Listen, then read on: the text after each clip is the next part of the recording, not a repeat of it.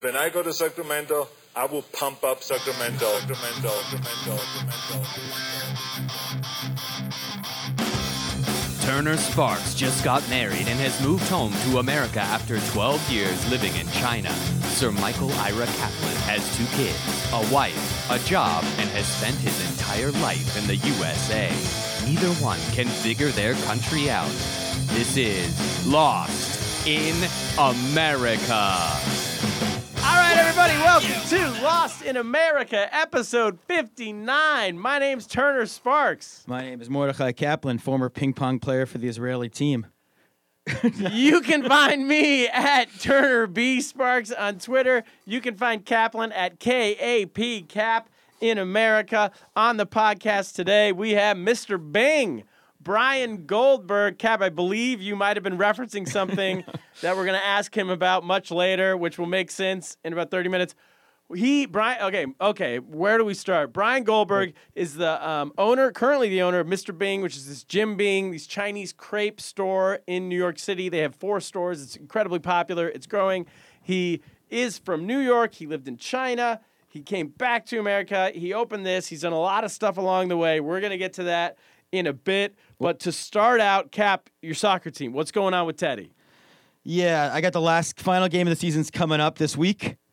We haven't we have not won yet. We haven't won We a have game. not. yet. We, have tied not- one when you were we tied one when I was gone. Uh, they told me it was a tie. Maybe they were lying to me. But we yeah we haven't won one since I've been on the sidelines. We had a couple games since we've last spoke. One of the games we got run off the field to the point where the other coach apologized to me, said I'm really sorry. He was like trying to help us score. He was like basically ordering his kids to stand all the way back after they would oh, score. he was treating you like a pi- yeah, like I- a I- like a special kid. Yeah, and I was trying to like fire the team up. Look what he's doing. Get, get out there, and it didn't work. That's a slap in the Yeah. face. But then we played a team the following week, last week, that I was like, oh my god. Early on, we jumped out to a three nothing lead. Oh my God. The kids were focused. They were playing defense. I was like, we're gonna win this game. they slap in the floor. And you know, they Teddy after the three nothing lead, Teddy then came out like gangbusters in the second half and had a hat trick. He did. And, yeah, and a yet. second half hat trick. Yeah, and yet we still lost seven to six, Oh I believe. But you know, it was because our best player got hit in the head with a ball, and then he didn't want to play anymore. And it was like Teddy was out there with two kids. He was really uh, carrying the team out there in the second half, and he he was he wanted to win, and uh, we So just look at you so we- blaming the rest of well, the team. Well, here's what I'm saying. I'm saying Teddy came to play. He's saving the coach. He's basically saying, "You, I'm, I'm coming back next year. You got to bring the coach back with you." sure. So that I appreciate that good effort. But this week, I'm going to need him, and I'm going to need the I'm going to need the other kids to step rally around this coach. We need the whole team. If you believe in me, guys, I need a win. I need one win. Nobody wants to. You don't want. We, were- you- we got the first pick locked up. We can win now. No more tanking. Have you ever thought possibly that they're throwing games to try to get you fired? Oh my god, That old move. Oh, there's. You think they've quit on me? The, team's quit they- on me. The minute they get a new coach in, they're gonna start winning games immediately. I'm like Jeff Fisher or something. You where like next year, some some smart guy who actually knows where you're supposed to kick the ball, what part of the foot's gonna come in, and they're gonna. I believe they've quit on you. Uh, all right, well, we'll find out soon. All right. Well, we'll see. But okay. But also coming up November 30th, everybody, live podcast. Get your t- tickets are on sale now. StandUpNewYork.com, StandUpNY.com. Go there. You can go to our website. We have a link. Um, go and the show. Okay, so on the show we have Ronny Chieng from the Daily Show is going to be doing stand up. Plus, this is going to sit down for an interview in front of a live audience. We have Michael Kosta from the Daily Show, stand up plus live interview. We have a special guest we cannot announce yet. We're not- Mystery guest. mystery guest who's going to sit in for the news with us. It's going to be fantastic. Uh, also, you can oh tickets are ten dollars if you use the promo code ENSE E-N-S-E. E-N-S-E at checkout, but only before November 26th. That is Yeah. this Sunday. So And frankly, it's gonna be sold out before then anyway. So get moving, people. get your tickets because otherwise the price goes up to fifteen dollars after that. So get them while they're hot. Get them while they're ten bucks. Yeah, and even if you tell your friends, even if they don't like our podcast, if they like the Daily Show, come on out and you know. Exactly. If you like us or the Daily Show, we're Yeah. exact, we're basically polar opposites. So you're gonna like one or the other, right?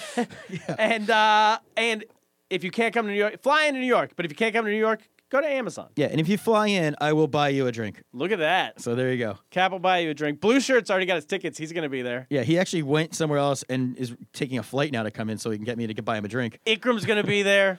All the pod characters Yeah. are coming in for this. Yeah, it's ever gonna be a blast. Randy, uh, Yay, everyone's gonna be there. Yay is gonna be there, man. And Amazon. Last thing, Amazon support our pod. If you can't come to the live show, go to Amazon. Go to our website, lostinamericapod.com. Click in the top right hand corner the Amazon advertisement. Doesn't say Amazon on it. It's very Right. confusing. Once you click that, it'll take you back to Amazon. Do your regular shopping. Yeah. A percentage of whatever you buy comes to us. Get all of your Christmas, Hanukkah, Kwanzaa gifts there. the please. holidays are here. Yeah. Should we get to Lost in America? Uh, sure. Let's do it. Play the music.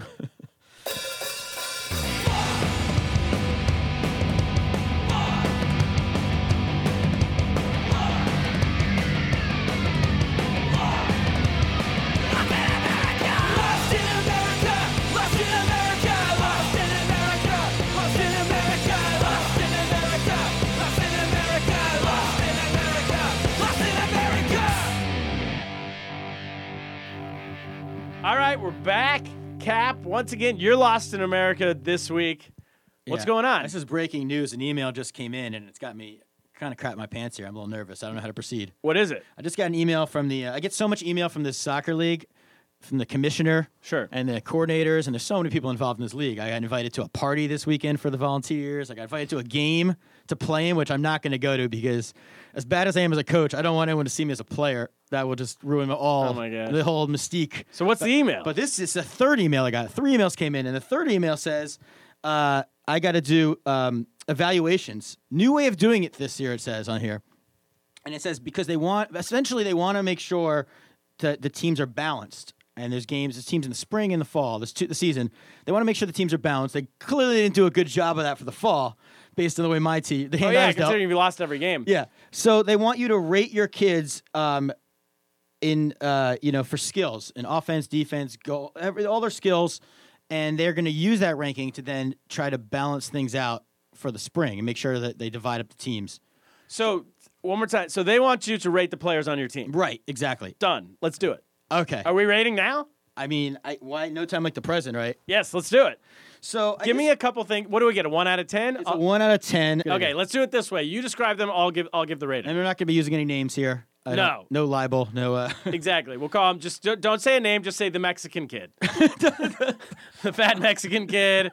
I got the use girl. The fat Mexican kid. I would have put him in goal. It would have been huge, you know. But uh, anyway, um, or any fat kid for that matter. Yeah. but uh, so okay. Fat kids are better in goal because they take up more space. Yeah, is kids in goal. At this, at this age, that's all they do. These kids have, it's like put, or like lay them down. Just the law. Because they're not allowed to use your hands. Law There's no of reflexes. It's the law of physics. Yeah, Yeah, block the goal. You could actually, I would have stuck four kids in the goal. That would never, wouldn't allow any points. It'd be amazing. It's a good- but anyway, so, all right. So we got kid A. Okay, kid A. Kid A um, is uh, kind of, doesn't like to kick the ball. That's a good start. He's kind of like likes to run up to the, the same way like my uh, dog pancakes will like run up to other dogs, big dogs, and like try to sniff the butt. But then like Sure. when they turn around to her, she runs away. Okay. He's kind of that way with soccer. He's very good at going to the action. He runs to the action, but then when the ball's there and it's time to kick it, he just kind of like turns around and runs back. More of an observer. More of an observer, but he's quick. He's got he's pretty fast.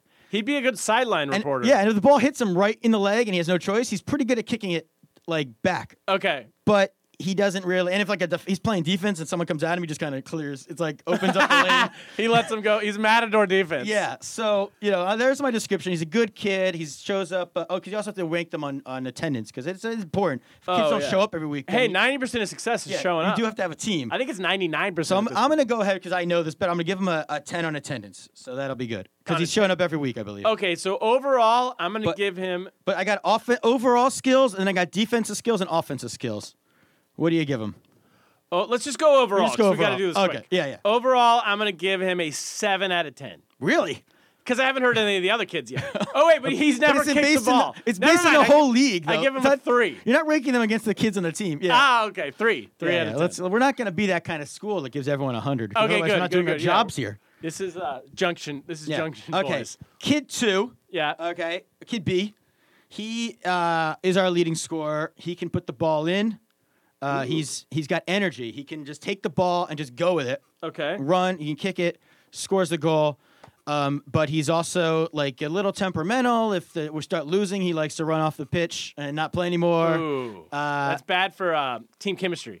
he doesn't really play any defense. Sounds like no one plays defense. yeah. Uh, well, we'll get to that. So, Okay. What do you think about this one? This sounds like a Boogie Cousins situation Yeah, to me. He's our boogie. He's very talented, but sometimes, yeah, a, a locker room cancer. I'll give him a, I'll give him a five. Oh, okay. Because at some point you need talent. Yeah, he does have talent. He's Yeah, got yeah, offense. yeah. He's the only one who really consistently can score if need be. So Okay, let's go five. you're gonna give him five. I'm gonna give him probably a little higher. just What's his attendance? He's about a, a nine on attendance, nine out of ten. I think he's been there every week but one. I'll give him a six then. I'll give him a six. All right, uh, kid, thir- kid, kid C, we'll call him. Okay. Um, he's got um, excellent. I'm just gonna tell you, he's got international genes. So I see. I think he's gonna Ten. Be, I'll give him a I ten. think he's got promise. And he's got good hair. international like me? Like uh No, no, he's like p- both of his parents weren't born in America, so I feel like he's got n- soccer genes, uh, and he's got good, cool soccer hair going. He's got good look, but he doesn't really. Uh, he's another one who doesn't really like to, the ball to come at him. he's a little. He's not as afraid of the ball, but he doesn't. He likes to play defense. Never wants to play offense. Refuses to play offense. that's not bad. But you know, sometimes on defense, he sort of uh, doesn't pay attention. That's a that's uh, that's a big problem with the whole team. But he's probably number one. Sounds like a where, theme. Where he doesn't really look at the ball coming at him. He just sort of like like he's like kicks it and then turns around or doesn't. He runs. He runs. Like facing back, like running, looking the way you're running, so you're not looking at the other team when he's, running, when he's backpedaling. So the ball's, you know, he's on defense, but teams will He score anyway. loses the ball sometimes. Yeah, So what's his uh what's his attitude? What's his attendance? His attendance is excellent. He he's a ten on attendance. He was mad that they didn't have the game last week because it was called because it was cold. for One Okay. week. So he wants to Um, play. He wants to play. Does like to play. He's a little yeah. So that's good. Good I'll attitude. go let's go five. Five. All right. Yeah, That yeah. Seems like a fair rating. And then um, I'll give you I guess one more kid. Oh, give me one more kid. One more kid. Kid D, because you know we have Yeah.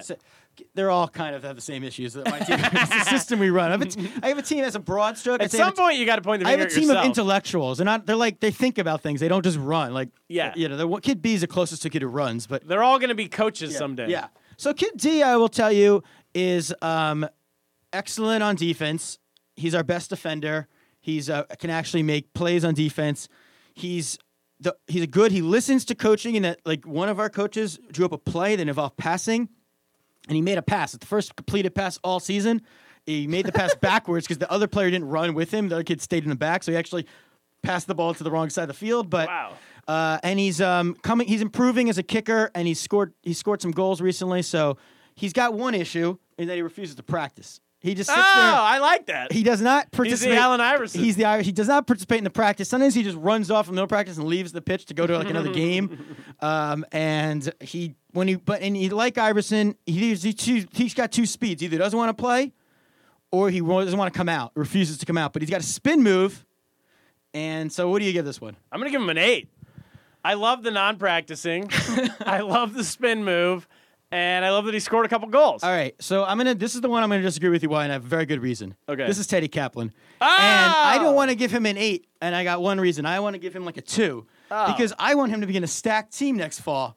So I got to give him a low rating because if he's at a low rating, they're gonna balance him out with some superstars. Yeah, yeah, yeah. Okay. And he's going to be in a better mood. If he, he wants to join like the Warriors, like he wants to be Omri Casspi. Yeah. He wants to play for the minimum, get a ring, and then he can use that experience to move on. So I don't want to give him an eight, but thank you for that Okay. anonymous eight.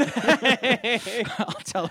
So that's that's that's. I think we've settled some things here. I never know where I'm going. Thank you. All right, great. Well, now Ints is an app. It is, and We we're have gonna. someone intsing again this week. We're doing something a little different. Yeah, we're changing So it up. We talked to Ikram and the boys upstairs, and they said hey, we can pick any ints of the week, any ints that somehow relates to our podcast. We'll play it. I don't even think these people know we're playing it. It's a little bit creepy, but they put it out there. It's public. So we're going to take that ints. We're going to play it now, and we'll answer whatever question they're asking. So let's play the ints. All right, let's play it. So I'm here with my best friend Ema, and we are looking through um, my India article for Chow magazine. And Ema actually had a really interesting fact to share with us. So everyone in America or in English is just always calling it chai. It's not chai people, it's cha.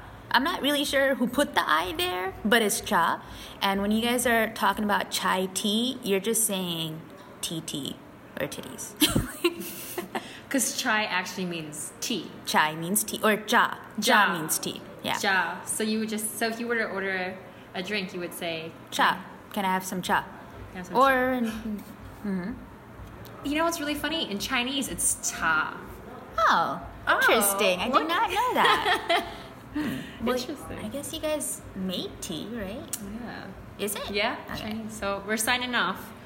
All right. Well, thank you, Chow and Ema. You can follow them on ints at what? At Chow C H A U. At Chow. Blow her up. Blow her up, yeah. So here's the thing. Okay, so chai tea. I don't know. Someone Well, added first of all, I thought it was chai this whole time. You That's thought it how was I a say Jewish- I call it chai.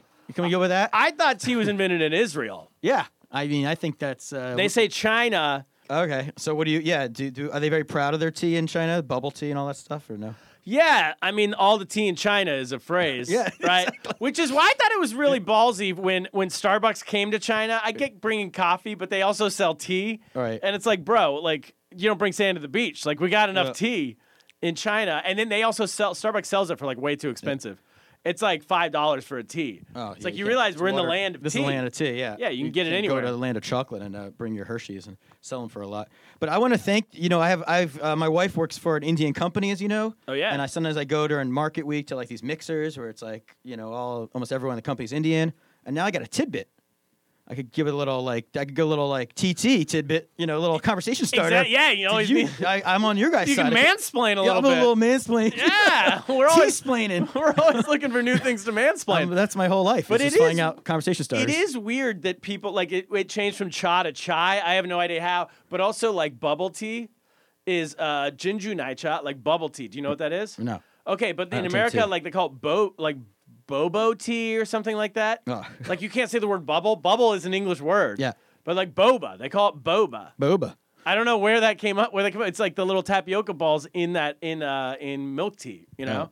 So I don't know. Americans are idiots. That's the I point. I don't put milk in anything. I don't put milk in coffee, so I'm not gonna put it in tea. So I'm not gonna try that. All right. Well, that's it. But thank Maybe you for answering us. And now people ents more frequently because you never know. You know, we might find your ants and we might blow it up. So when you're gonna get on Lost in America. even if you forget to tag us now, we are we have we have a team of people interns searching ants for All over good- the world. good content. All right, let's get to Brian Goldberg. All right, bring him in. Mr. Bing. Yeah.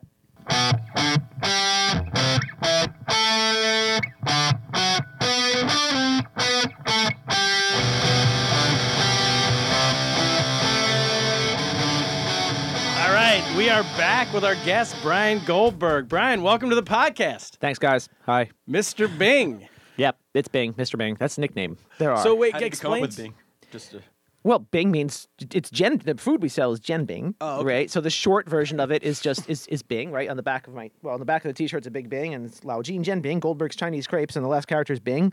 Uh, so it's anything flat, round, and edible, and Mandarin's a Bing, and then jianbing is obviously what we do is the grilled version of the. the So, when was the first? Because jianbing, as you said, it's these like crepes, these Chinese style crepes that I was have been eating since I was 22 years old. When I first got to China, there was a guy who sold them for 50 cents on my street. And- so, can you explain exactly what it is? Is it uh, it's flour? Mm-hmm. mm-hmm. so with the, it's a savory, traditional northern Chinese crepe folded into a sandwich.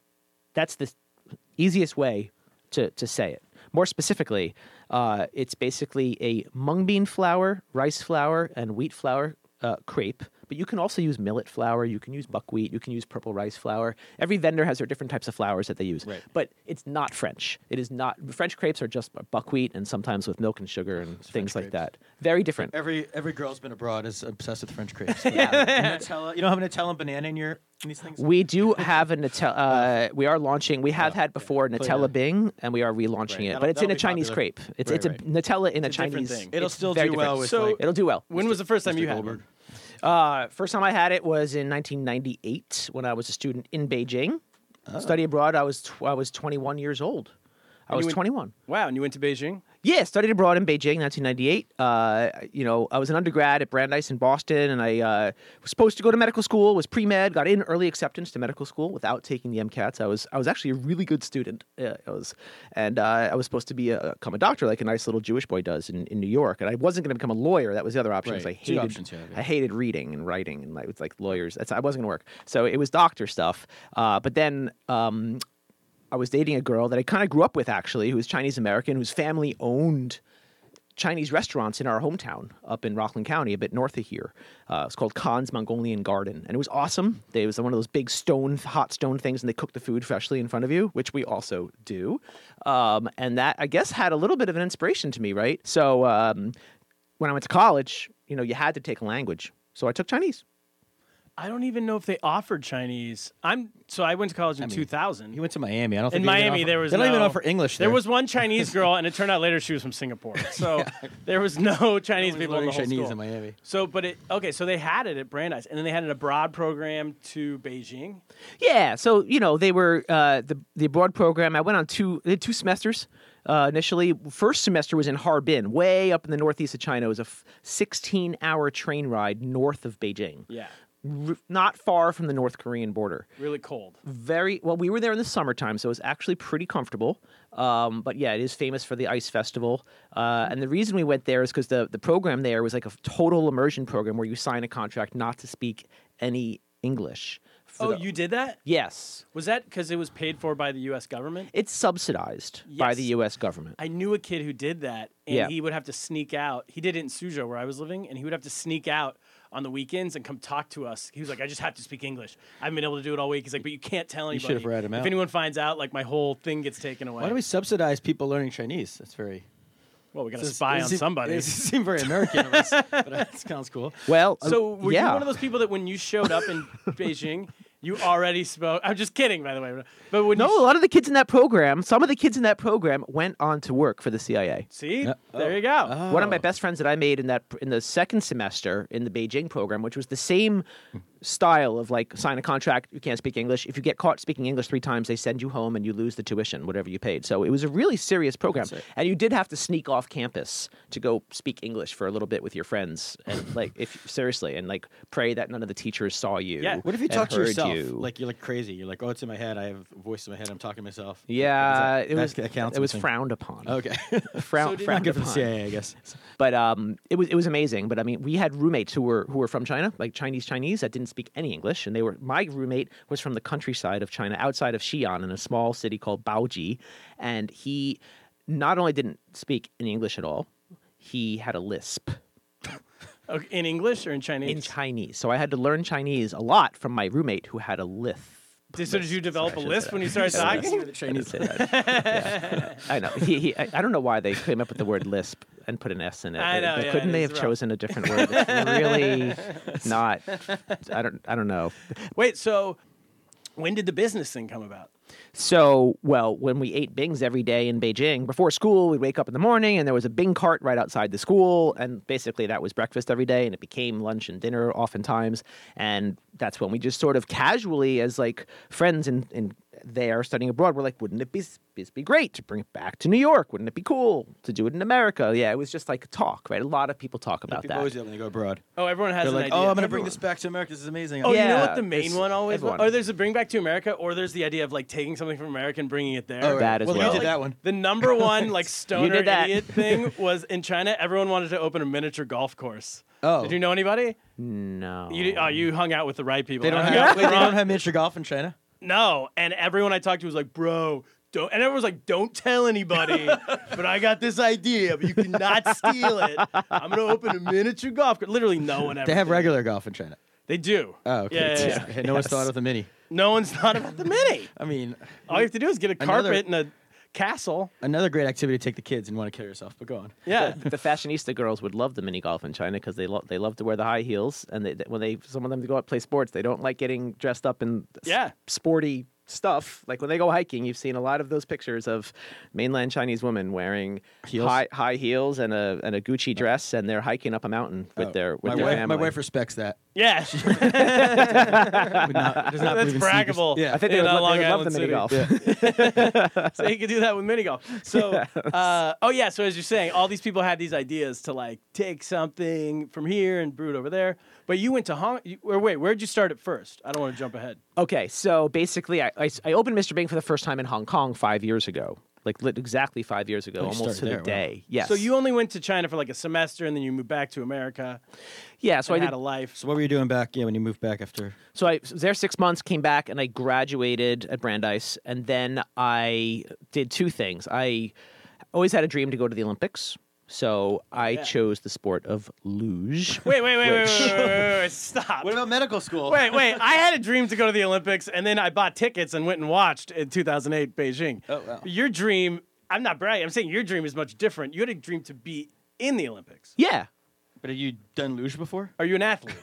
I am. Okay. I am. I grew up. Uh, I was a competitive swimmer. I learned how to swim before I learned how to walk. My mom was a lifeguard. Threw me in the water very early, so I raced in swimming up until high school. Was decent, but not like crazy good. Uh, I also didn't really like endurance sports. uh, but I, I played baseball, and then I got really into golf. Played competitive golf, high school, and played uh, uh, college golf for Brandeis Division Three. It was fun. It was great. Uh, but you know, luge. I always used to watch luge on, on, on TV on the Olympics and just thought it was was was really cool. Uh, you know, going fast in the ice. I like cold weather. Uh, I just thought it would be something I was good at. I don't know. It's like a balance thing. It's like a balance and a mental sport more than anything else. And uh, I saw a TV commercial uh, during the '94 Lillehammer Olympics uh, that said, "If you are interested in trying the sport of luge and trying out for the United States National Development Team, call this phone number: one 800 USA Luge." I was 17 years old. I was in high school. I called the number. Probably I got through. Called it. Sorry. Probably the only guy who called it. You- you can watch this on YouTube. Type Brian Goldberg luge, and you'll see a six-minute long NBC Olympic TV show profile on my on like what happened on my whole life and how this happened. It's, it's, and, and they show that commercial. They show a clip from the commercial. Oh my god, look at this. So what Yeah, happened on when you called the number? So I call. I got through, and I signed up for this little tryout, which happened in the summertime on wheels in Westchester, where they put you on a luge sled, like and to see if you can steer it down like a concrete hill with orange cones. And I did really well. This is blowing my mind. I feel like you just blasted through. I had like 19 different questions, but I don't want to stop you. Sorry, it's a little what- diversion. I from think the wait, same wait, wait, story. wait. Training when they're three years old, they start in like and they start, train their whole life. for Yeah, moment. exactly. I didn't know you could just do it a couple times and be the wait. No, so, it took three years to get to the oh, Olympics. Oh, okay. but- Well, wait. So, so But I mean, 1984, you not were how old? You were 17. 17. I right? just Yeah, turned yeah, so- 40. do they 40 now. still have? birthday. Can you still just go sign up for this kind of stuff? Uh, Like, is there commercials on TV now on NBC? That's They like, don't you have wanna- 1-800 numbers You anymore. want to join the Olympics? join- Call this number one eight hundred basketball, and you can be on our like dream team. well, for the weirder sports and the, the you got to like like weird sports. Yeah, like luge or ski jumping or maybe curling or uh, like something like that. biathlon, skiing and Biathlon. shooting? They do recruit for it. I don't know if they still play a TV commercial like that, but the U.S. Luge Federation uh, does go around the country looking for little kids that might be interested in it, and they try to recruit them. Like especially if you don't live that far away from Salt Lake City or Lake Placid or cold places where there's a luge track. Okay, Because like you can't even grow like when you grow up, there's ski places all over the place, but it's, it's uh, uh, snowboarding obviously. But yeah, Yes. you need to be like near a place where the Olympics have been or something. Yeah, there's but only I there's grew only up near Lake Tahoe, and they weren't come. I mean, an hour they're and 15 minutes away. I skied every weekend. They weren't coming to my school and be like, "Does anyone want to be in the Olympics?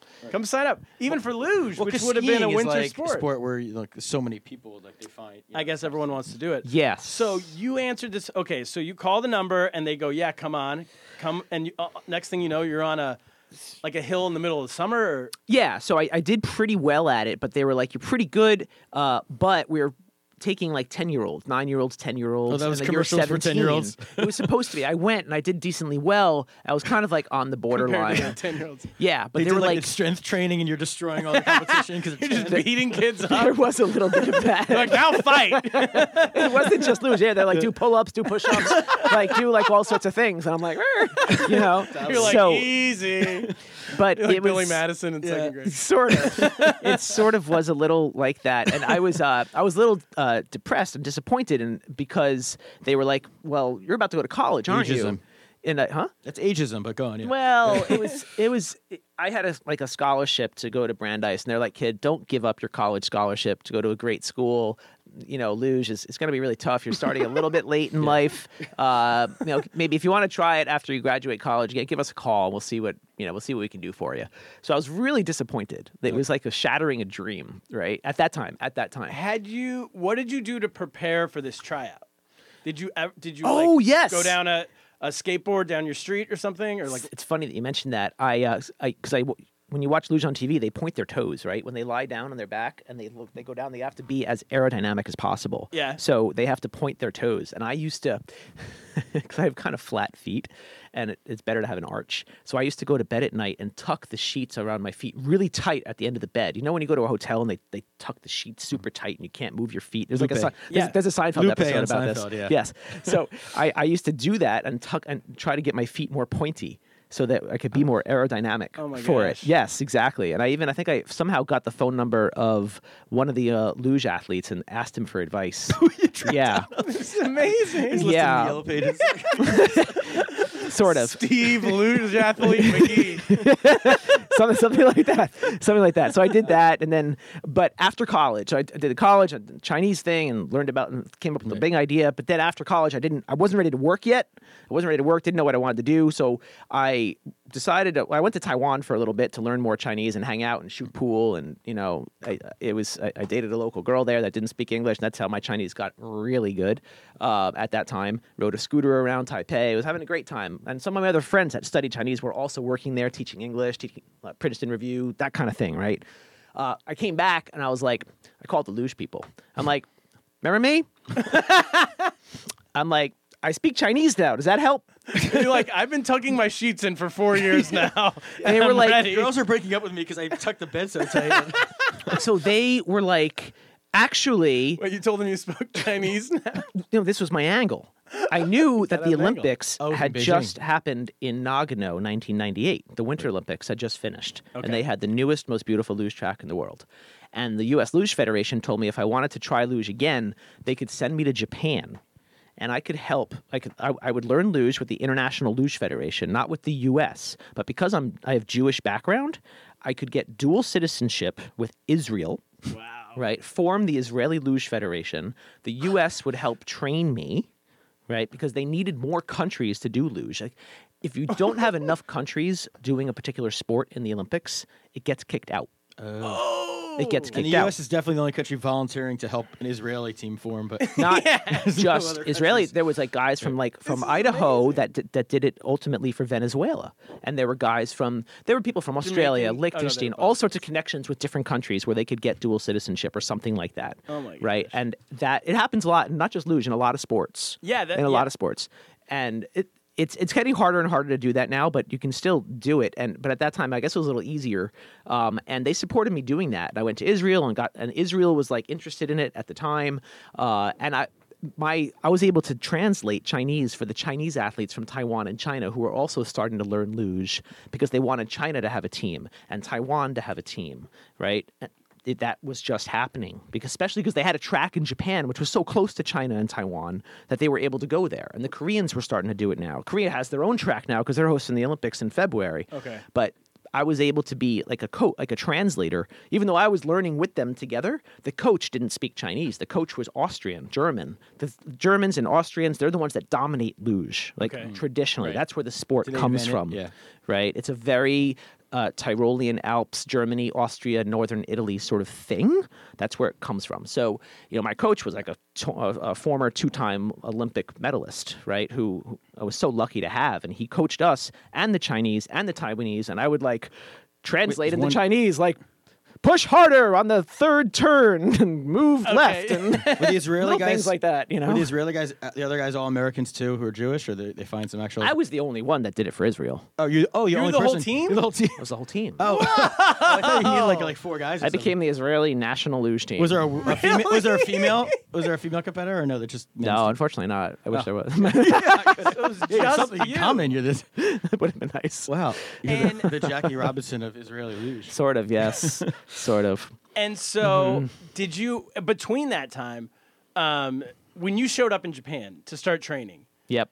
Were you starting from ground zero, or had you kind of been doing stuff along the way? It was pretty much ground zero. I had taken a couple of runs down the Lake Placid track, like when I was 17, like during a ski vacation with my like high school friends. You were able to go down as a tourist, but it wasn't a real luge sled. It was basically a tray with walls on it, and you would careen and like bang the walls all the way down. You couldn't really steer like a it. ride, It was a ride for like 50 bucks. You'd get to experience like the luge, right? Um, and you can still do that. Uh, they do it mo- more with bobsled though. And uh, so I really learned from scratch. Like they gave me a sled, and I had they gave me like you know those skin tight lycra racing uniforms and a helmet and the visor and the whole and the whole thing. Uh, and I learned how to I learned how to do it. And I, I was there for like almost a month training, and I worked my way up. You don't start from the top right away. You go like turn by turn, and you work your way up. And then there was like a, the Asia Luge Championships that I participated in, which sounds big but was not. Uh, but that got me onto the World Cup circuit. So eventually. did you have to do well in that? Or- Yes, I did. You had to you had to qualify. You had to be able to go from the top and achieve a certain time and be within a certain percentage of like the top guys in the world. And I did that for You three did that years. within a month? I thought they needed No, people. I uh, they were disqualifying people. Well, the Olympics to get to the Olympics, I had to do that. Yeah, yeah, yeah. So it was it was a three year journey. I worked my way Wow. up different. So you were training. This is what you're doing stuff. for three years. It's training and three that. years uh, but i was also going to columbia doing my master's degree simultaneously like spring and summer i was doing school here and then fall and winter i was doing luge on the world cup circuit so that's that's what i did for three years and that's And the same coach was doing like all these different countries. The same. yeah so the international luge federation they uh, supported all these small countries small non-traditional luge countries Sure. to get good enough at luge to be in the olympics is what basically they did And w- what about are you? Did they give you a subsidy Yeah. to do this? You live? They give you an apartment or something like that? Are Uh, you living got- in Japan? We got paid a weekly stipend that helped cover some of our costs, but not all of it. I had to raise money from friends and family to like. Sure. I had saved up money for my bar mitzvah. I had I had bar mitzvah money left over that go. all went to And you this still whole have your. Israeli citizenship, right? They, that, that, I don't. oh, It's, a- it's only temporary. After the like for Olympics. yeah, there was. So they give you a lifetime. No, I, I sort of get I it it was a, a pain a little bit of a painful story. I qualified for the Olympics for Salt Lake City in 2002, and a few months before the Olympics were about to start, uh, Israel uh, basically said that even though you've qualified for the Olympics, and I had the letter and the invitation and the qualification and all that stuff, uh, Israel's policy, Israel's Olympic Committee policy, is that uh, if you're not top five or top 10 in the world and you don't really have a chance of winning a medal, you're not going. Oh, really? You're not going. We like to win. It, it Well, was why like, not? Why we not won just be so many represented? Olympics. You know? uh, it was, you know, Well, if you're if they're giving, if for anybody or just someone who's like becoming a citizen for the, like if someone was born in Israel, would they say the same policy? well, or- that was always the question. Yeah, yeah. Right? Yeah. That was always the question. Was there a bias because I wasn't a native Israeli? Right? I didn't really speak Hebrew. I didn't serve in the army. You know, Well, if you said you'd serve in the army, would they let you? it That's was, a big step to take. it was for- it was a complicated situation. Yeah. Uh, you know, but it was an amazing journey. I mean, it was three amazing years of my life. Uh, met some great people. Actually, one of my my roommate from the Luge World Cup circuit, who went to three Olympics, is actually he just called me this morning. He's in town. We're catching up, and Oh. you know, so I made some really good friends, and some of them are still. One of them's going to his fifth Olympics this in in, in Korea. Wow. He races for India.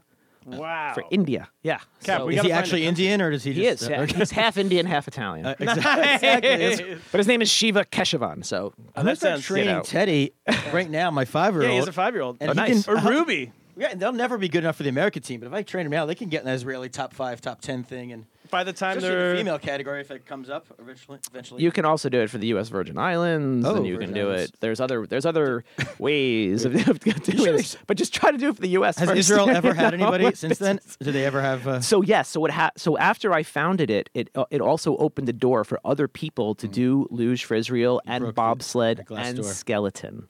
what's, skeleton? Skeleton is like luge but head first. Oh my god. You go down head That's an. Olympic sport? Yeah, of course. Yeah. Why? Just to be more nuts? Like There's- why would you go head first? Be- well, there's it's different technique. Okay, so after all this, you you're in Hong Kong and you do you st- you're like, hey, those crepes I ate however many years ago, I'm gonna try those Chinese Miss the Bing, the uh, jianbing. I'm gonna try to do that. I'm gonna do that in Hong Kong, right? Start Yeah. a small business. I started to think that okay, I want to start my own company, right? I wasn't sure what, but I felt that I, I don't know. I just started getting that pang when I was about 35 years old to make something of my own. I said, you know what? One day when I die, I want to be able to say that I left something behind, physical and tangible, that changed the world like at least a little bit. At still least haven't got bit. that pang yet. I'm waiting. The what? 40. I'm waiting for the ping to come. Kaplan, you're on this podcast. Oh, this is happening Oh, yeah. right now. It's- this it's- audio will it's- last forever. I am here. I, I'm, I'm here to inspire you. Oh, thank you, thank you. Here well, no, inspire you. but that's a good point. So you so you're like, why don't I take this thing I learned a long time, or I ate a long time ago, and put it in Hong Kong? Yes, I had taken a trip up to Beijing uh, from Hong Kong one weekend just for fun to go hang out. I hadn't been back in a, in a while, uh, and we ate bings like in the hutongs, like near Nanluoguxiang, and like up there. Um, and I was it all all those uh, memories came rushing back, and it was like, oh my god, I wrote that business plan. Let me go find that business plan that I wrote. Maybe that's what I'm going to do, and that's what I did on the Wow. side as a side project while still working in the bank. I opened up Mr. Bing in Hong Kong. And did they already? Was there other people doing Bing in Hong Kong? Because it's right across the. Nope. No, Nope. not at all. Super not. See, that's what it's just such a Hong Kong to mainland China. It's such it's like two different cultures. It really is. So different. Yeah. New York is more similar to Beijing than Hong Kong is. Yeah. In many ways. Especially Uh, Beijing. Yeah. Yeah, so it was, you know, Hong Kong is southern China. Uh, it is Cantonese speaking. Uh, the food uh, habits are very different than northern China. It's a four hour flight, right? Three to four hour flight from Beijing to Hong Kong. Um, and it's as different as like Miami is from New York or Havana, Cuba is from New York. Yeah. Actually, you're I would compare it to that. Puerto like New Rico, York versus maybe. Havana. Uh, It's super different, and there's you know uh, there's a long history of mistrust between Hong Kong and China. Uh, there's there's a lot of uh, controversy with a lot of mainland Chinese moving into Hong Kong and how they act and all that thing. So- uh, there's it was no one no one was selling jianbing in Hong Kong really ever ever before. We were the first ones to do it, um, and that's why it became so interesting because there were a lot of mainland Chinese people working in Hong Kong in finance and law that missed eating bings from the time when they were a kid. Right, and they couldn't find it in Hong Kong. Also, foreigners like myself, expats, Americans, Brits, Aussies, a lot of whom who had been to China or studied Chinese or worked in China, also loved jianbings, right? And they hadn't had it in a while or they couldn't have it in Hong Kong. So that's why it became so popular and we made it kind of kind of uh, cool and hip and like we played Mandarin punk music and rap and hip hop from Beijing and from Shanghai and no one in Hong Kong had ever really heard that music or even really knew that there was like this cool emerging music scene coming out of China, right? And we we'd use Chinese graffiti on the walls and we put all these photos of crazy Beijing street scenes everywhere, right? Not just jianbing carts, but like you know pictures from all like the cool music venues like Mao Live House and like those those kind of places, right? Um, and we created this little this little subculture right in the middle of central Hong Kong, and people would hang out and they would eat bings and they would reminisce about their time in in, in China. But all the Hong Kong people were kind of scratching their heads. This is what I was going to ask. Right. Because as you kind of previously mentioned, Yes. Hong Kong people, there's a like they.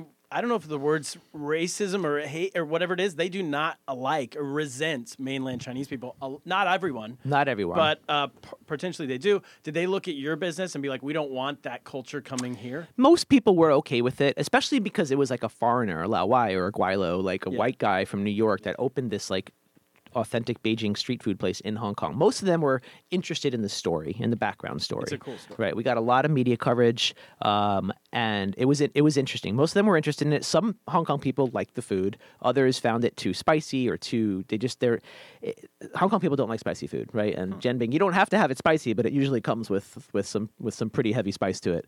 Uh, and it just it was you know they're more into their fish or their noodles or their their their shrimp dumplings, like lighter kind of food. It's hot. It's humid in Hong Kong.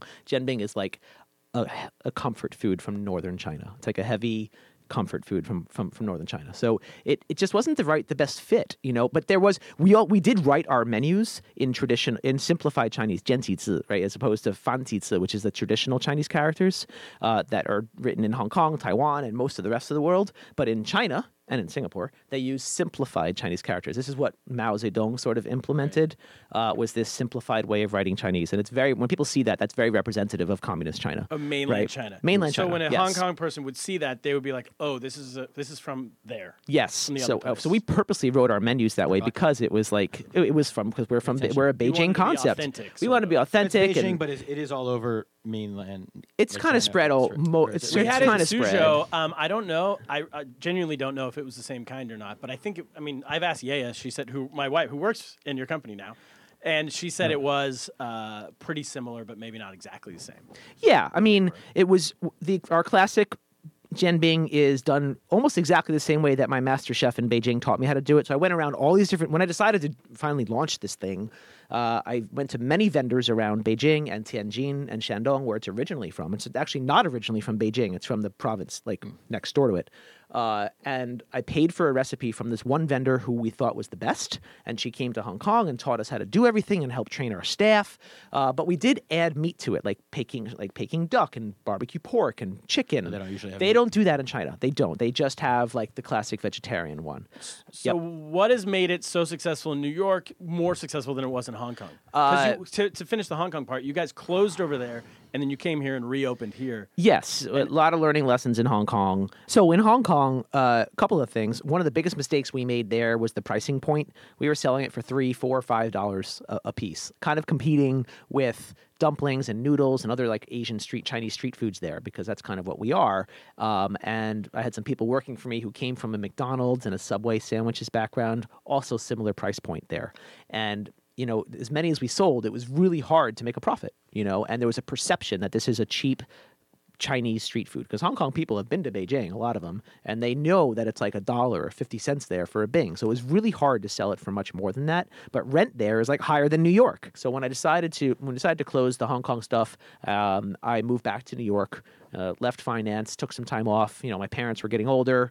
I'm an only child. I'd been away for 13 years, 14 years. It was time to come home, right? And when I came back to New York, I saw I saw this um, this burgeoning food scene, right? Food halls, Epicurean food halls, right? Like Chelsea Market and places in Chicago and LA, the Grand Central Market, right? Like cool food scene, right? And people were looking for new, authentic, regional Chinese cuisines, like not beef and broccoli, not General Tso's chicken, like Xi'an Famous Foods here has like 10 or something locations doing really spicy Sichuan like mala food, right? Specific stuff. Specific stuff, right? And also a lot of concepts doing these one food concepts, like soup dumplings were becoming a big thing, or like just Korean tacos becoming a big thing, right? Yeah, New Yorkers love like one item.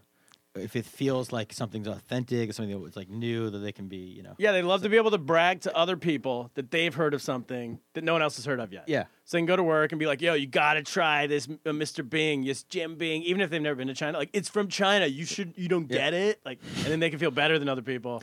And so, like, Well, a bit. I mean, I mean, They don't want. that's what I like to Well, do. no, That's no. New Yorkers don't want to eat like the regular like Chinese places, like that. Oh, Chinese oh, you're right. In general, not that in as far as that kind of food. Like, oh, but like love like newer. I still love my General Tso's chicken. I do too, but I mean, I'm not, I'm not your normal eater. But like they, they, they like, I feel like you're on some. Like, they just love like newer.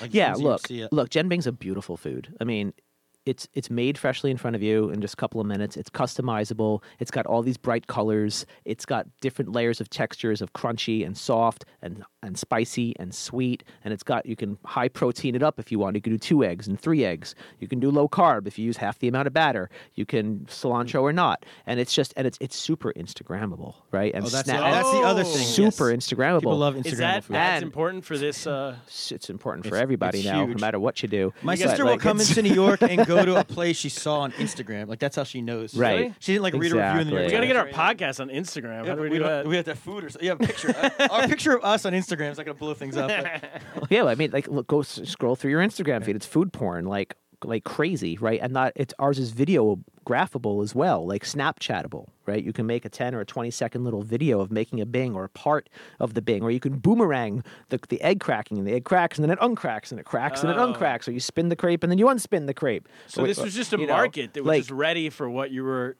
Yeah, what eh, you were for gonna do. so many reasons. For so many reasons, we accept Chinese mobile payments. You can pay with WeChat and Alipay at our stores, right?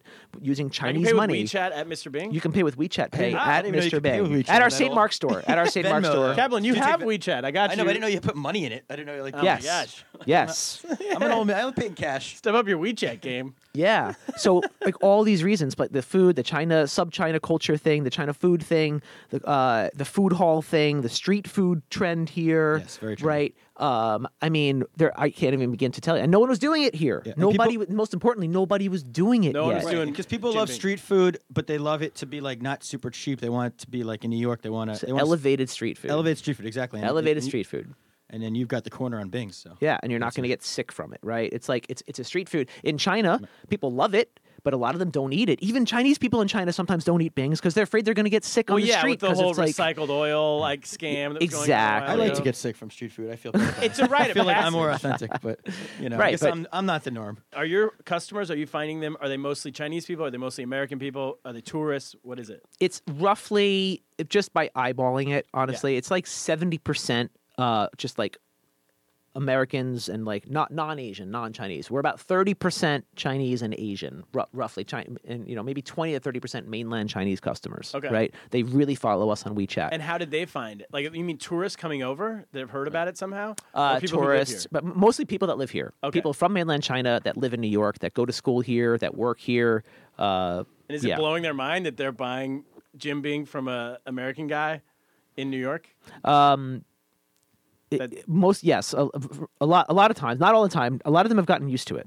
Like Yeah, they're like they know the story Yeah. and they and they like it you know they, they, they like it and they just eat it. But yeah a lot of for the first time when they come they're usually shocked and they're so like cool. oh mr bing lao jing jian ming click on the pai jiao ma they call pai jiao pai jiao pai jiao they, they want they want to take a picture? they want to take a picture? with me and it's like you know yeah, they, you're, like it's, you're mr bing. It's crazy you're mr. that kind of name you become a it's, i feel like you should drop your uh, your brian goldberg he's change yesterday's news. Yeah. Just mr bing. When you go on dates like uh, hulk hogan is not terry whatever Bollea. Yeah. He's hulk hogan. Yeah. Have everyone call you mr bing and then just like it's an inside joke. A few people know you as. I Yeah. know. Uh, crazy story. Uh, we were in Maine last summer for a vacation. Uh, we were kayaking on a remote lake with uh, a few other people that were on this little kayak tour, and there were some Chinese people on the on the kayak next to us, and they saw me. They looked at me and they recognized me, Nice. and they're like, "Are you Mr. Bing?" and that I was like, "Oh my god." My girlfriend was like freaked out. She's dating a what going on? Wait, Did you, did you autograph their kayak or anything? No, no. Grab the it was, it was uh, it's just it's really interesting. We've really you know WeChat Chinese people use social media obviously a lot so do Americans but Chinese in a way I think have gone more. They use it more. It spreads I more. agree. it spreads faster and they're hard to faster with it. It's just Yeah. the story has spread and the Chinese media cover our story a lot a lot and they Bing. love it and I love doing it because I get to use my Chinese it's like one of the only ways I get to keep up my Mandarin these days is like doing Chinese TV and radio interviews and like We should have done this you interview know in Chinese. We should have. Ah. What, do- what do they call you, Mr. Bing in Chinese? Uh, Bing Shinsheng or jianbing Shinsheng? Or Lao what's- Jin Lao Jin. Lao Jin Jianming, yeah, because it's gold. It's Jean is my Chinese name. It means gold. It, it works because I'm Goldberg. Oh, yeah. and Jean is actually a somewhat common name in in China. Oh, okay. There you The go. gold, yeah. So and there, there- you know, there's there's Chin, right? If you heard, if you ever hear Chin or last name Jin, J I N, that's that's the same. That's my family name. So it kind of works. So they just say, oh, Lao Jin, Lao Jin, you know. So um, uh, Old gold. Old gold, Old gold. Old gold, new Bing, old gold, new Bing. and then the because people listen to this everywhere around the world, but around the United States especially, everyone's gonna be like, "When's it coming to my town? When's Mr. Bing?" Oh, coming?" okay. Good question. What's your expansion? Do you have ideas for expansion, or what is? it? So we have like uh, we have four locations going in New York right now, and that's pretty quick. I mean, last year we just did pop-ups around the street. And we won the award for best new street food of New York. It was called the Vendy Award, which was Oh, the great. Vendies. The Vendies. we won the Prestigious award. Vendies. I've heard of 'em. Um, and then we opened that first kiosk at Urban Space Vanderbilt next to Grand Central Station, uh, 45th and Vanderbilt in January. That one's doing really well. Um, and then we opened the St. Mark's store, which is technically a pop up. We're to see how it goes. That has beer and wine, so it's turning into like Bings and Beers. Uh, that's at St. Mark's and Avenue A. We just launched our mobile cart uh, yesterday right across the street from here at Madison Square Park, 24th Street and 5th Avenue. Uh, and it's really cool because that's the original way to do Bings is on the street on a cart. So we're really excited about it. It's got a bright neon sign on it. Um, and then we're opening a store in Chelsea, Nomad, in January. That's where our office and our commissary is as well. Um, and then after this, it's really, we want to perfect what we're currently doing. You really, we haven't even launched breakfast yet. We haven't launched some of the other side menu items. We got to round out the model, right? Before you expand to other cities or even beyond, you know, in New York, you got to perfect what you're doing. How does Otherwise, this change? Like what's because it already has eggs in it. Is it, Yeah. like, that you put. So the breakfast bings will be a, a little bit smaller. We'll probably do a double egg as a standard, uh, and you'll have like a maple glazed bacon Oh, bing. Turner's in for that. I'm baking. I'm all in. Yeah, maple Yeah. glazed bacon, right? Call it the Uh, double egg and cheese. you could have egg and cheese bing, double egg and cheese bing, bacon egg and cheese bing, and we'll have the Nutella bing as well because Nutella is just You fantastic. throw a lox bing in there to like a little. We try to stay away from the, try to stay away from the seafood. But, uh, but if you want to pay an homage to like my Jewish family and like my mom and my grandma and our family, there might be the Mama's brisket bing. Oh, Mama's brisket bing, which is like the family recipe, the, the family go. recipe for the brisket, right? Uh, we tried pastrami, didn't work. It's too much. I like work. the idea you're just trying stuff out though. Why Yeah. not? We're trying stuff Yeah, out. It's now's what the it. time. It's what it is. So before you know, we have a l- lot of requests to open uh, around the country. I think you got to open in L.A. because I heard those UCLA players when they're under house arrest. They were being served bings left and right, and now they come, they have a hankering for them. Now they're back. They do. They Now were there free. for a week. So you got to. All right. Well, Brian, thank you for doing the podcast. Yeah, Mr. man. Bing, thank you for doing it. Um, yeah, everyone, when you come Everyone, to New York, go if to you his live in New. York, go check out Mr. Bing. Please. Tell him Lost in America sent you. Yeah, do that, and they'll get something. All right, Cap. Let's get water. let's get to the news. All right, let's do it. thanks, guys.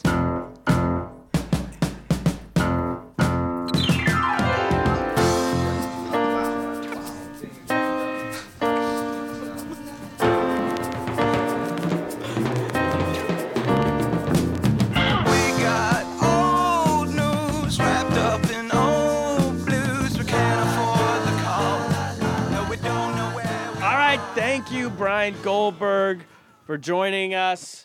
Kaplan, Yeah. let's get to the He news. had, he had to run. He couldn't do the news with us. He did. He had to take off. He had to get back to back- Mr. Bing. Got to got to make those uh, not crepes. Make those bings. Those Bings don't sell themselves. they do not. First news story of the week, Kaplan. Oh, this is very local news. This comes to us from the Global Times, which is like the USA Today of China. It's the national newspaper of China in English. Is it? Oh, is it an, like an American paper that comes over? Or it's it's the It's a Chinese, Chinese owned, puts a- okay. Chinese government owned, Chinese run paper, but that they write. They they hire these hacks, these like Americans. is it is it in color like the USA Today? Is it like Yeah, yeah, it's all that. grade level? Yeah, okay.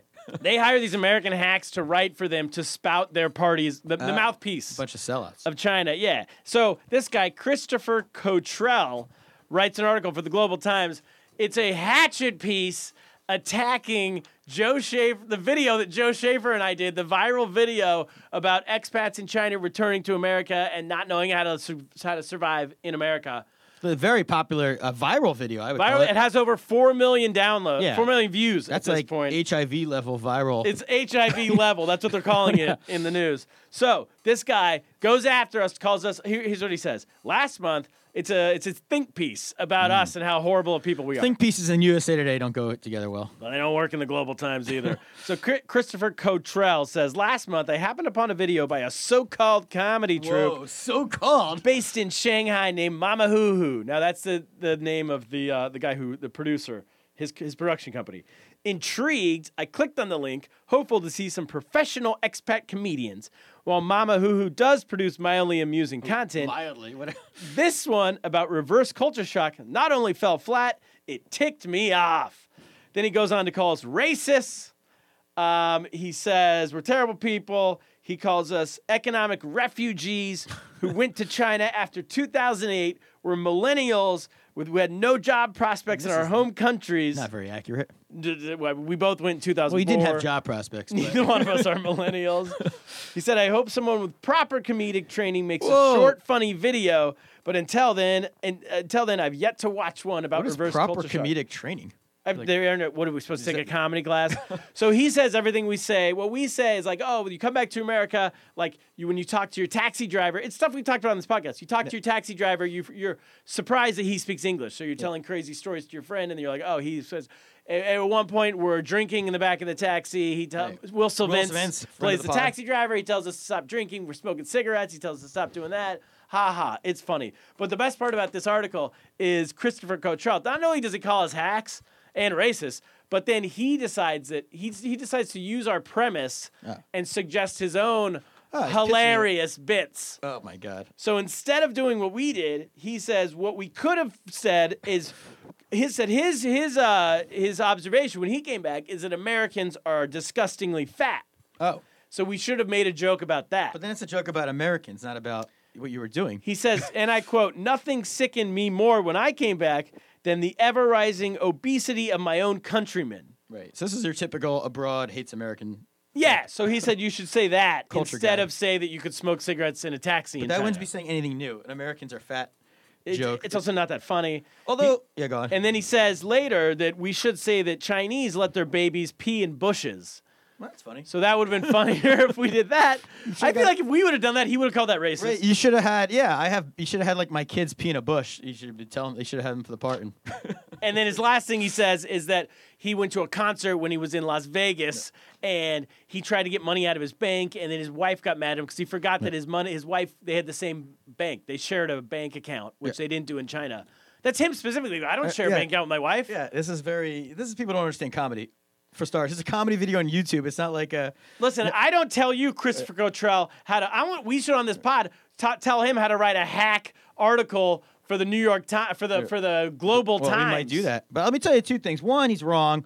Kids in America piss in bushes. The nannies, I see it in Long Island City. They're too lazy to like take the kids to the bathroom, so they just have them pee in a bush, and parents don't let them do If that. it's But- baby pee, it doesn't count as yeah, pee yeah. anywhere in I don't know what the we one day I'm gonna do an LA on that what the age limit is, but we'll save that because I don't know how much how old I can let my kids get away with that. But you know, he makes a mistake here. He's proposing things. What about come to me? Because guess who was not in this uh, Mama Who video? Kaplan. I was not in it. So you want to do? yeah, it? you're a bigger racist than I am. So I'm kind of against. Uh, I'm kind of in his camp actually. I was left out of this viral video. If he wants to make one about fat Americans, I'm your guy. Oh. contact me. We'll we'll go at you guys. So you'll make a government uh, sponsor, Chinese Yes. government sponsored. Yes, fat American video. I'll line up some fat, Fat guys I know. American I'll bring the fattest people I know to a casting call. Sounds good. Next story. This comes to us from Fox News. All right, it's about the same quality as the Global Times, I'm sure. Exactly. Uh, Paris has finally opened a restaurant for diners who prefer to consume their food in the nude. Oh, who doesn't? The restaurant's called Au Natural. It's the city's very first nudist restaurant. It opened on November 2nd. But here's one thing, Cap. The waiters and kitchen staff will keep their clothes on for hygienic reasons. I was gonna say, do they have like the the grading system, the A, B, C? Is that based on how hot the staff was? But then you told me, It should, well, first of all, I got to say this is a great Tinder date move. yeah, First date, if you want to lay all your cards on the table, Right. You say we're going to Al Natural, Al natural, and it's completely naked. Like it's like completely naked. because I've never been to a nude beach. Have you? I don't. No, because here's the thing, and I guarantee the same. It's all fat people, right? Nude Right. beaches? Well, I've been to topless beaches, and the only women who are topless are usually like not ones you want to look. The at. only guys that are topless are guys with boobs. well, all guys are topless. Oh yeah, that's true. yeah. Here's The guys in I think. speedos are the guys with the yeah. Honestly, like I don't know how you go to a place where everyone's naked, and if say there are like, hot, like it's like weird. You don't have a whole mind. It's hard enough to go on a date as it is. Yes. But now you got to be like, oh, I can't get an erection. But then it's like if you don't get an erection, like it's kind of like, are you gay? Like what is this? Like, it's Well, a lot- what if you're eating- sorts of stressfulness to this? What if, what if you're eating some Chinese, some Asian food that like, oh, it's like good for a man's virility. Yeah, ooh, that's like it. you know, But maybe you want, yeah. And then I, you're eating you're like tiger, you're snorting a tiger. would change my whole ordering thing because like I used to always never get like things with sauce and stuff. Like I was always like steak and because I would make a mess. I don't want to get stain on my shirt. well, that's But- an upside. But if you're not wearing a shirt, Yeah. now you're like, hey, and then it becomes a whole kinky thing. Like, Stain you wanna lick this away. off me. Like you want to. Edible underwear. and what are you allowed to do? Like that scene in uh, Sliver where he's like under the table, like fingering her through the things, and like what, like where does that go in a restaurant like this? I don't know. well, that's what I'm saying. Louis, we gotta. Uh, Louis C.K. needs to stop apologizing Right. and start. You gotta lean in. Right, all the sexual predators should be going. They should have a restaurant for them in sex rehab. Oh, to test them, all these guys with this bullshit about sex rehab. This is a final test to pass the class. You got to go to a nude restaurant. You got to sit there with a woman who's naked across from you, and you have to not, Not pop a bone. well, not not jerk off, but not like in a bush or anywhere, and not just grab her. Yes. you have to get consent, and you have to. Sit there This- and eat your cheeseburger. Yeah, and I mean Harvey would like that because he likes to eat, but like, you know, but you know, and All the fat and it's got guys. to be specific. Kevin Spacey, he's gonna get out of sex rehab. You got to sit there with some hot dudes, and oh, you know, just sit around. Some kids. This is a great idea. This is a billion dollar idea. sex rehab idea. Ching, ching, ching. Yeah, Plus, you get to eat a great meal. yeah. Oh yeah. How is the food? They say. I don't. I think it's five. I don't know if it's Michelin rated or Yeah. what. Is Michelin gonna go in there? Final news story of the week. This is from the Marshall News Herald in Marshfield, Wisconsin. Kaplan, mm-hmm. a 38 year old man in Marshfield, Wisconsin, got locked in a beer cooler all night and decided what is, what's he going to do if he's locked in? He's he decided to stay there and drink beer while locked inside, according to a police report. While he was inside, he was inside from 11:50 p.m. when they locked and closed up the store until 6:13 a.m. During that time, he drank three malt liquors and an 18-ounce bottle of beer. Finally, the police issued the man a citation for retail theft. Yeah, I actually explained to international, like, and even city listeners, because at first I was confused, but then I remembered back in Pennsylvania we have these things with these like a giant store that has like every beer, and then they'll have like a freezer almost, you can- like it's like a cold room. A walk-in fridge. Like I instead of having like yeah, instead of having like a slide away fridge the way you would have like in a, you know, in a supermarket or in a bodega. Yeah. eh, They have so much beer that they have like a giant room, like a cold room. Basically, you go in and you can pick out your cold beers, like if you want something cold. So he somehow got locked in. I don't. Did they, is they were I mean, to me, this guy's a hero. Yeah. hero of the week.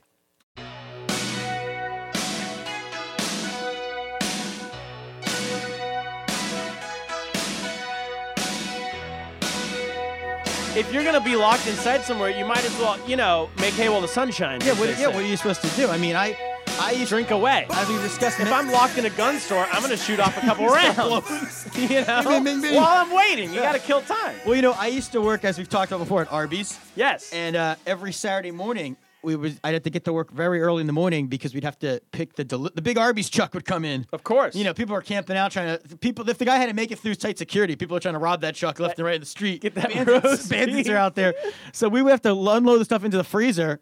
And uh, it's very sexist, actually. They always have just the guys who do this because it was like you have to go into this cold room, Okay. and uh, uh, it's a freezing room because they're putting in the roast beef and stuff. And I used to like, uh, be like terror. Like I used to be. I used to have a fear. Like what if I get locked in? You can like, eat your way out. Down. I didn't. Th- that's what I didn't think about. I See, that's but- why this guy's a hero. But, but I'd rather be drinking beer, I'm saying, than Yes. eating frozen roast beef. And I don't, I don't, I really take issue with the fact that this guy got a citation from the police. I think, listen, all these action groups are standing up and marching for whoever, blah blah blah. We're the alt middle. this is an alt middle cause. This is an alt middle cause. This is where we need to, we need to do a rally. We need to descend. right. If a store fucks Upon up, the store screwed up. They locked him in. He's allowed. He's free brain. You know. I'm sure Mr. Bing would say, if you're locked in my thing, go nuts. you know? exactly. You know, Eat as that's many my fault. as you want. Yeah. Yeah. You take a little blame. that we need to get everyone who's listening to us in Wisconsin, get out, call your senator. this is, you know, Wisconsin's kind of a swing state sometimes. This could be an issue. we got to get this guy out of A jail. wedge issue, as they call it. yes. We'll get there. We'll have a march. It'll be the, the alt middle. the mar- the alt middle march on Wisconsin. exactly. Coming soon. We're back. Cap, that's all. What should we do? We should go buy tickets for the live pod, and then we should get lost. Thank you, Brian Goldberg. Go to Mr. Bing. Thank you, Mr. Bing. Get lost.